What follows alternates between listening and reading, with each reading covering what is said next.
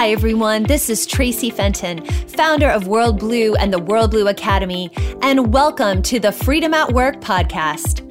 I'm here to teach you how to think with a freedom centered mindset, thrive as a freedom centered leader, and finally, how to build a freedom centered culture for your team or workplace.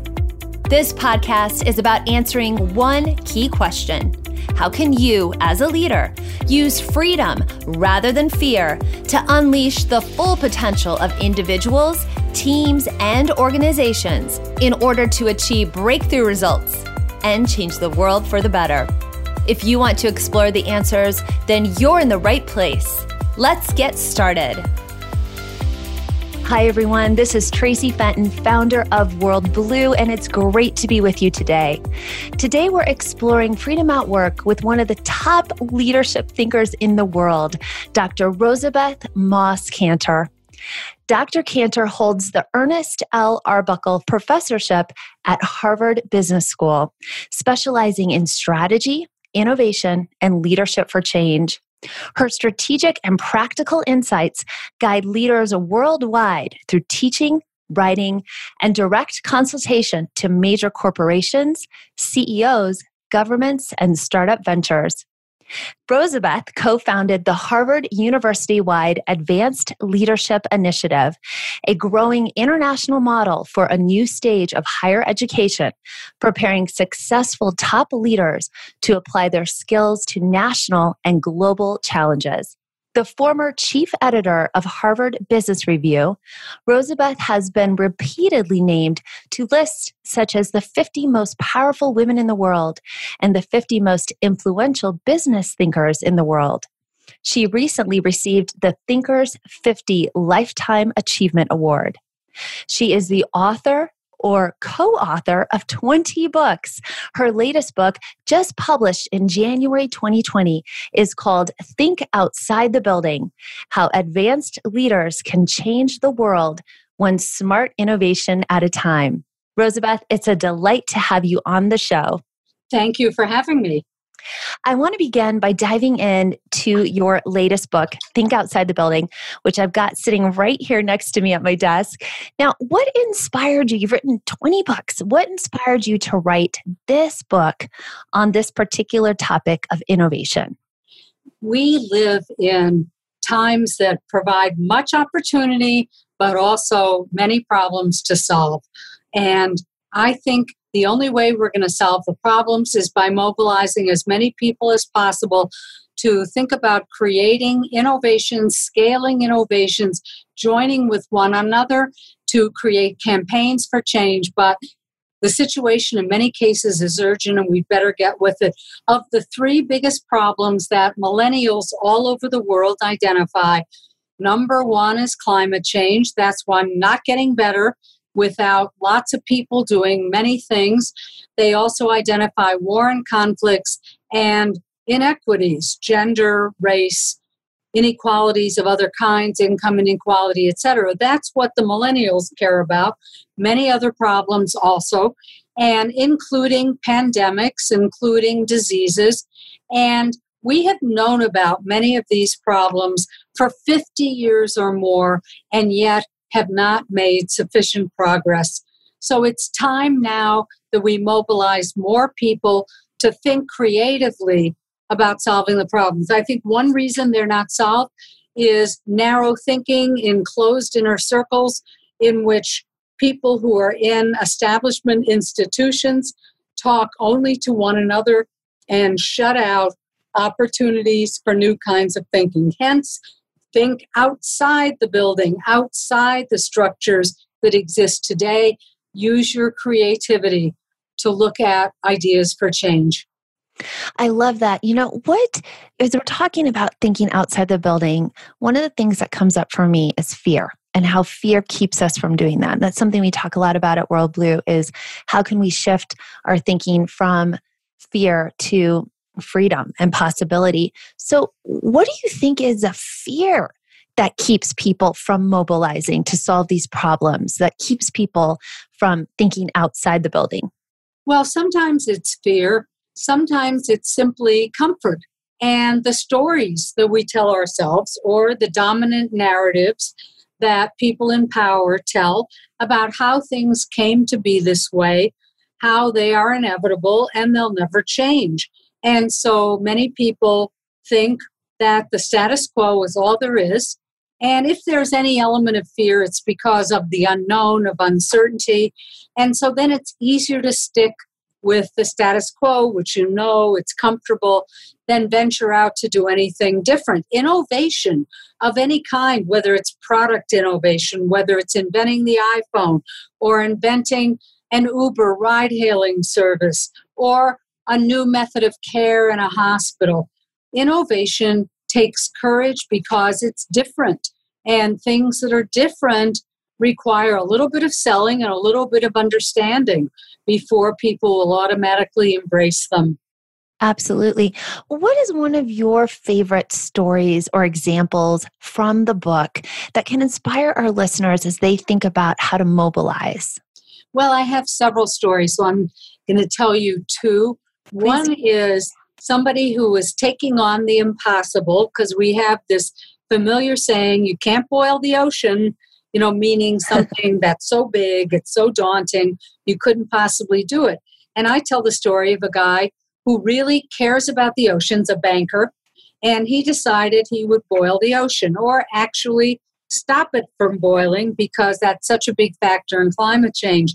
And he had an idea. He said one thing that was missing from discussion of, in particular, the oceans is adding new technology that could improve ocean health, whether it's sensors, better methods of shipping, saving fish stocks, new technology, but there was no way to finance it because the oceans have no sovereignty. No country owns the oceans. Mm. They literally spill over.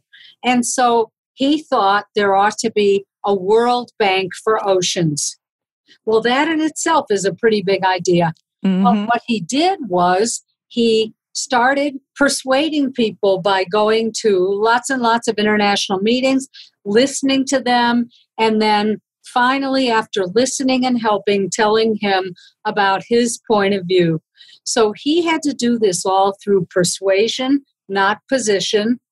There was no hierarchy here. It was because he built trust and was believable that he is now getting traction and he has helped shift the conversation. So that's a really big one. Oh, then oh, I, I have somebody that. who has built a new way of distributing food in the inner city to people who are hungry. He's the former president of Trader Joe's. He has a new retail concept where he also put together very unusual ideas. And in the beginning, many of his friends said, You're crazy. You've been at Trader Joe's. Everyone loves it. You have a great reputation. Why would you get into this new area? But he has. He is taking food that is perfectly healthy and nutritious but would otherwise be thrown out because it's surplus or close to its sell by date. And he has created retail stores that is selling it to people in food deserts in inner cities at very affordable prices. So he's solving two problems at once climate change, because food waste contributes methane gas, which is worse for the environment, than carbon. And he's also helping feed people who otherwise couldn't afford a healthy diet. So I just love it because it's incredibly creative and all the pieces existed. I call this kaleidoscope thinking.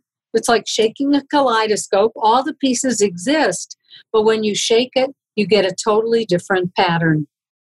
Absolutely. That gets you thinking in a very different way. It's like all those elements are there. Let's just shake it up and see, gosh, there's a whole different type of approach that we can take to solving these big problems. Now, you know, here at WorldBlu, we teach what's called freedom at work. It's the model that I developed. It has three elements to it. Our listeners will know this. The three elements of freedom at work, kind of like a three legged stool, our mindset, leadership and organizational design. And I love to pick your brain sort of in these three areas, Rosabeth. So, starting off with mindset, you know, thinking about your recent book, but also your other books and the incredible work that you've done at Harvard. What do you think is the role of a leader's mindset on the overall success of her company? So I've always believed in empowerment. And leaders need to believe that their people have something to contribute and they need to trust them. And they also need to believe that people are capable and responsible if you give them a chance. And, you know, sometimes the negatives outweigh the positives. Negatives are so powerful. We have to get away from a mindset of negativity, of being skeptical, because there are occasionally people who will abuse that trust, but mm-hmm. not many. Mm-hmm. And in the best companies I see, they totally believe in giving people voice because people will have something to contribute. They believe that at the top of an organization, there are smart people, but they can't possibly do it all themselves. It's like changing laws, passing a law, or a Supreme Court decision in the United States. Just because you pass a law doesn't mean the behavior changes. And if you're the CEO, just because you say we have to move to another area of business, it may not change. People are slow to move. If they don't trust you, if they don't see the value of that dream, they have lots of ways to slow it down. For years and years and years, I've been writing about resistance to change and all the power that people at the lowest levels have to stop you. Veto power. They just don't show up at meetings. And so instead of calling a meeting and it's all done in a week, it takes six weeks or eight weeks just to assemble all the people you need. I'm sure that your listeners will resonate with that. That if people are not excited and enthusiastic and feel that they're part of the process, they won't help you get something done. That's exactly right. They can veto with their feet, they can veto with their mental energy, you know, they can veto in many, many ways. And that really slows things down and it slows down that productivity and that efficiency and that ability to innovate and think in different ways. And so when you were working on your most recent book, Think Outside the Building, did you notice a mindset difference between the leaders who could think outside the building and those who couldn't? So I've said it takes courage mm. and it's often not inside the person, it's often in what surrounds them. Mm. So people who are successful can sometimes become narrowed by their own success. That is, they start talking to other people who agree with them. They get into exclusive clubs mm. where everybody dresses the same and reinforces the way they think, their ideologies, their politics, their social preferences. And also, people can get accustomed to having an army of helpers to do everything with them so they don't necessarily have to learn new things themselves. So there are a number of things that happen to successful people that I love success. I think it's very positive but they often have to get out of the building in, in essence. Yeah. They have to be with new and different kinds of people in order to have their thinking stimulated in new directions. The new CEO of Verizon, Hans Vestberg, and I'm very proud that Hans Vestberg is one of the people who endorsed Think Outside the Building.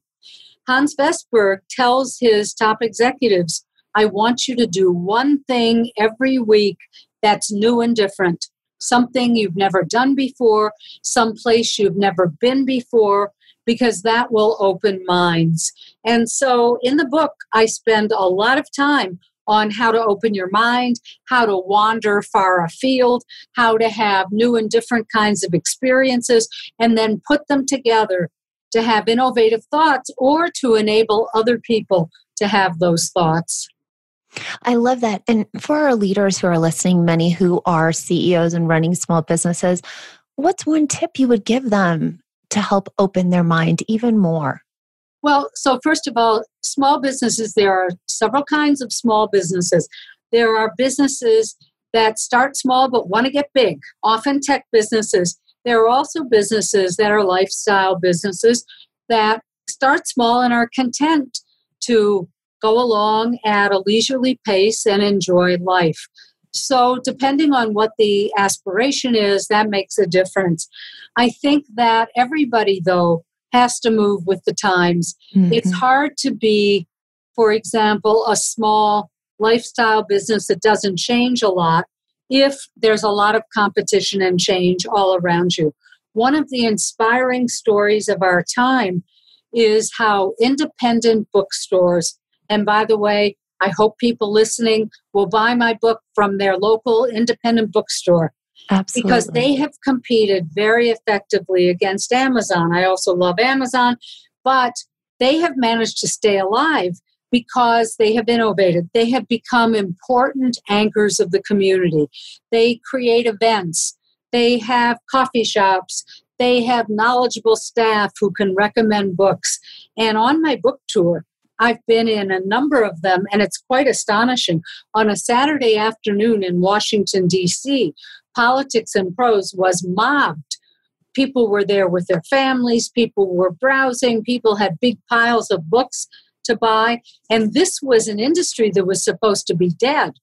So, by being innovative, by connecting with the community, by thinking about offering people something extra, it's possible to stay alive and flourish. And that's what I mean by thinking outside the building, thinking outside the existing structure. It does not have to be exactly the way it's always been. You can open up the structure and be very successful. I love that. I lived in Washington for about 10 years and was always at Politics and Prose. And so heard many wonderful authors such as yourself speak there. And it is a great example of how local bookstores do create that incredible sense of community and connection and insight. So, yes, I agree with you. I hope our listeners will get your book at their local bookstore. So, thanks for pointing that out. And well, thank you. And you know, there's a number of other examples of creating events around a store. So I love the independent bookstores having author events and so forth. But I have some other examples. For example, women can now get a mammogram at Nordstrom's when they go shopping. I keep thinking lots of neighborhood retailers ought to be able to offer some health services right there just as CVS, that C with a V, S is offering minute clinics in their stores. Walmart is now offering health checkups in their stores. So Walmart and CVS are giants. Mm-hmm. But and Nordstrom too, but local, locally, think about what you could do. In Louisiana, there's a project called Hair and Health for African American men who are underserved by the health system and don't really trust the formal hospital system in their community. And so this project is training barbers to take blood pressure readings and also collect some other health data and then pass it on to health partners, refer people. But imagine that mm. in the barbershop while getting a haircut, you can be taking care of your health. And wow. that's a kind of imaginative outside the building thinking that we need more of today. It absolutely is. Those are such great examples of how just bringing that different mindset and thinking in a more innovative way allows us to connect dots and connect those kaleidoscopic dots in a way that we haven't before. I love that. I love that. Now, I want to hear your thoughts, get a little bit more deep into leadership. You know, here at WorldBlu, we teach what we call freedom centered versus fear based leadership. And as you know, it's an interesting time in our world right now as we're doing this interview. We've got the spread of the coronavirus going on. And just prior to our interview, you were in a meeting there at Harvard about how the university would deal with this situation. And I know many businesses, including our clients, I've been talking with them every day here, are trying to think about how they're going to handle the situation regarding the coronavirus. And I just tweeted today, I just tweeted this out. I said, real leaders understand that fear is a form of mass mesmerism that makes us myopic. Leadership is about helping others be smart, but not scared.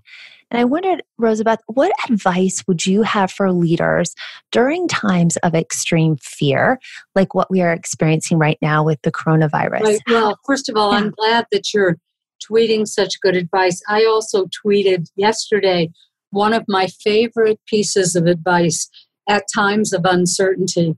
which could be true because of a crisis like coronavirus. It could be true because of mergers, acquisitions, a closing of a facility in a community, lots of reasons for uncertainty.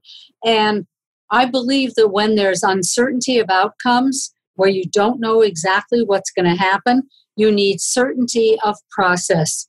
You need to make clear to people when you're going to communicate, how you're going to communicate on a regular basis so they can expect it. At my school, Harvard Business School, part of Harvard University, we are making a lot of contingency plans, including after spring break, moving all our classes online, which is a wrenching change, but it means that we can keep people safe. And our officials are being really great at saying three to four every day expect a message. Mm-hmm. And we just did one of the messages on Zoom. That think about that.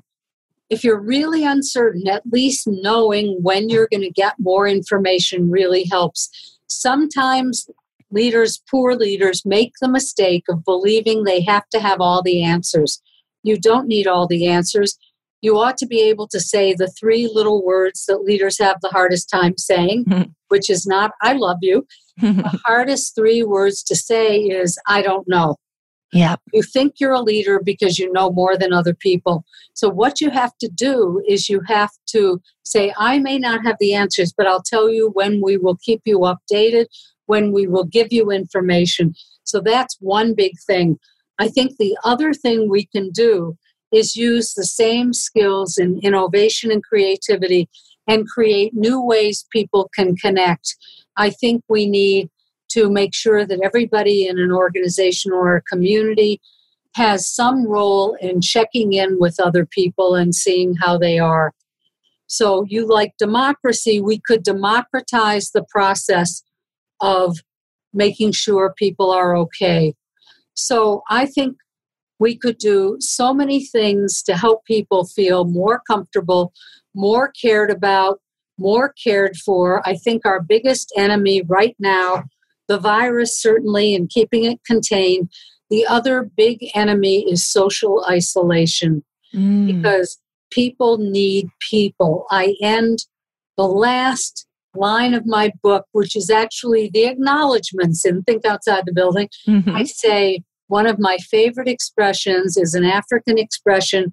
It's Ubuntu. Ubuntu means I am because you are.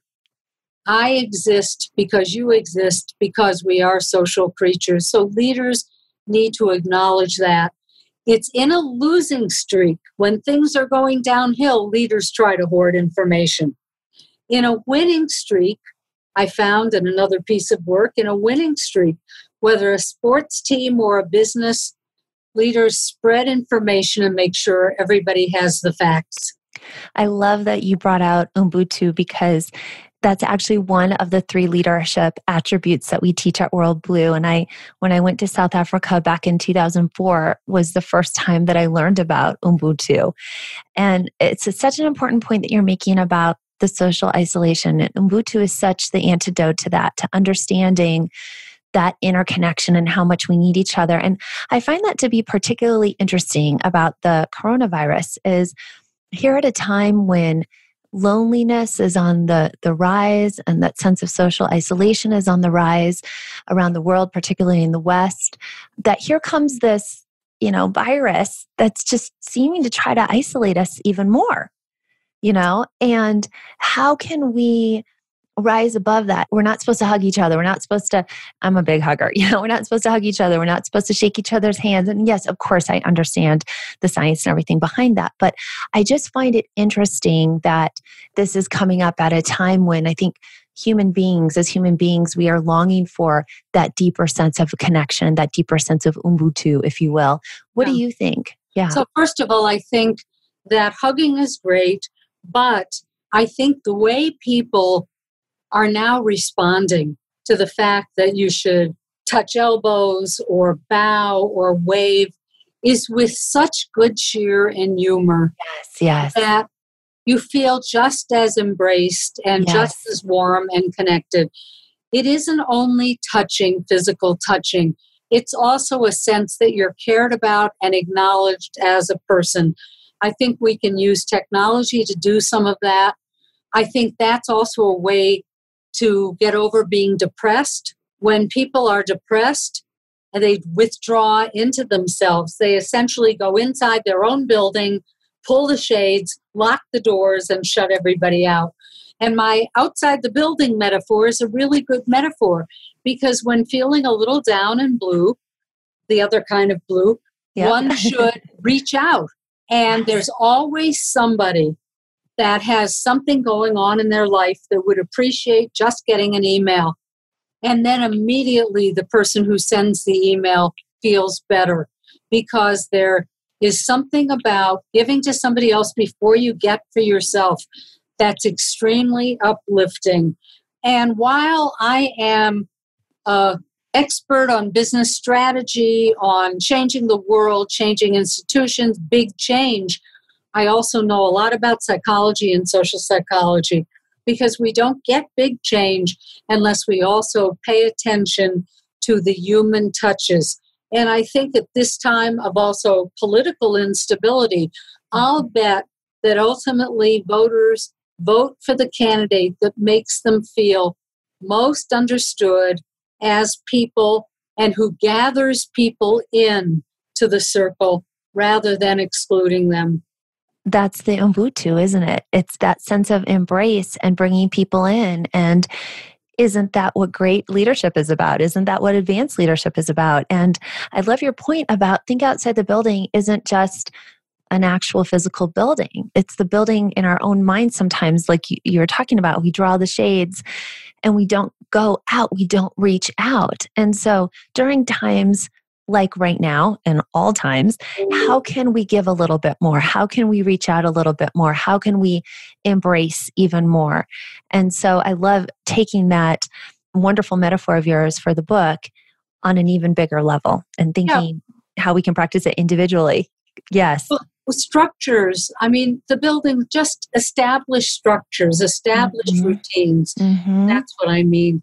The happiest people I know are people who are often working on the most difficult problems because they feel they can do something. What people need is a sense of efficacy. And that's what leadership is all about the feeling that I can take action, I can make something happen, I can energize and engage other people, I can have a big, bold dream, I can make it happen, I can create a network of people who agree. And together, all those conversations, they can start having impact. One of my favorite stories in the book is about the beginning of the designated driver campaign, which mm-hmm. has saved millions of lives that would otherwise have been lost due to drunk driving. And this was a very simple idea. And it actually originated in Scandinavia, but it got very big in the US and it says for every party, every bar, there's a new social role. One person is the designated driver who has responsibility for keeping everybody safe. It was such a powerful message because it did not say don't drink. I mean, there were criticisms because it didn't say don't drink. What it said was have a responsible person. And you know, teenagers really took hold because that made them feel important. I'm the leader yeah. here, I have a responsible role. And by partnering with media companies to spread the idea and have television programs show a designated driver, he changed the conversation, Jay Winsten. He got people thinking that this role has to be occurring anytime people are drinking. And that's powerful. That changes a lot of people's behavior. They didn't change the law, they changed the culture. Absolutely. Absolutely. I love that. And I can really identify with what you're saying with people who want to take on big problems because they have a big dream and they want to make an impact. You know, when I founded WorldBlu back in 1997, I founded it because I believed that we could use the way we run our companies as a way to advance freedom and democracy in the world. And going into kind of the third attribute of the Freedom at Work model, which is organizational design, I wanted to get your thoughts about this. Do you think that we can look at running our companies in a more decentralized, distributed leadership? You know, in our words, we would say organizational democracy, running our organizations in this way to help advance freedom and democracy in the world. We're in a 14 year global decline, according to Freedom House, of the level of freedom and democracy in the world. Is there a place for business in the way we conduct ourselves in our workplaces to help advance freedom and democracy in the world? I'd love to hear your thoughts on that. Well, we do know that engagement at work is going down, mm-hmm. that a large number of employees on surveys don't appear to be very engaged in their work. That's right. And some of that is that they don't have sufficient autonomy or they're not listened to.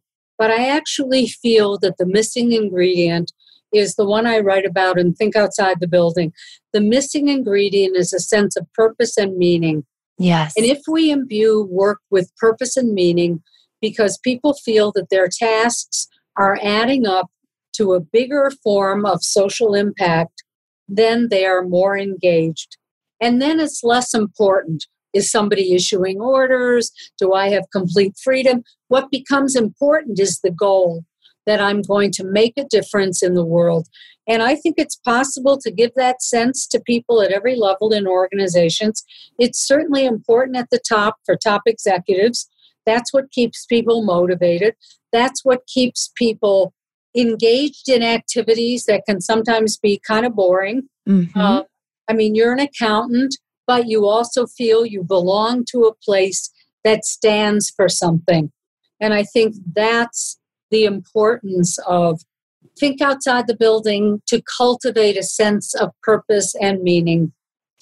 Absolutely. You know, one of the 10 principles of organizational democracy that I found in my research is purpose and vision.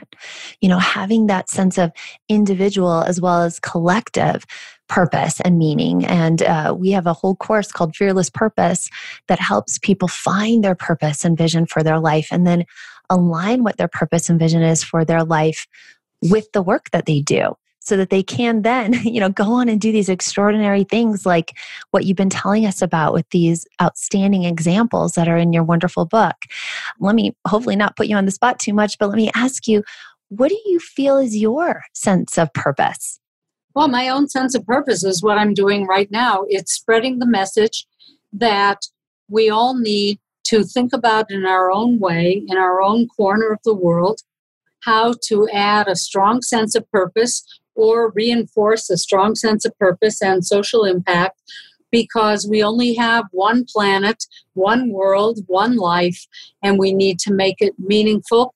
And I also believe in successful businesses. I believe that it's possible to marry making a profit with having a strong sense of purpose. And that's my current mission. So thank you very much for this great opportunity to talk with you. Well, amen. I agree with everything you just said. And thank you so much, Dr. Rosabeth Moss Kanter of Harvard Business School, for being with us today. Make sure you check out her outstanding new book, Think Outside the Building How Advanced Leaders Can Change the World, One Smart Innovation at a Time. Pick it up at your local bookstore. Thank you again, Rosabeth, so much for being with us today. My pleasure. Good luck to all of you. Thank you. Thanks everyone for tuning in to today's show on Freedom at Work. If you like what you heard and you're interested in finding out if you're a fit to work with WorldBlu, here's what I invite you to do next. Head on over to worldblu.com slash call. That's world and then blue without an E, B L U, and book an appointment to speak with our team. We'll get on the phone with you for about 45 minutes and explore how to help you develop a freedom centered mindset, thrive as a freedom centered leader, or build a freedom centered workplace culture. Remember, living, leading, and working in freedom rather than fear in order to unleash your full potential does not happen by itself. You need expert guidance to make it happen. We have over 20 years of experience working all over the world with top leaders and brands, from small businesses to Fortune 500 companies, helping them achieve results with our proven methods and courses. To see if we can help you do the same, head on over to worldblu.com slash call and book a call with our team now. I'm Traci Fenton, and I can't wait to connect with you soon.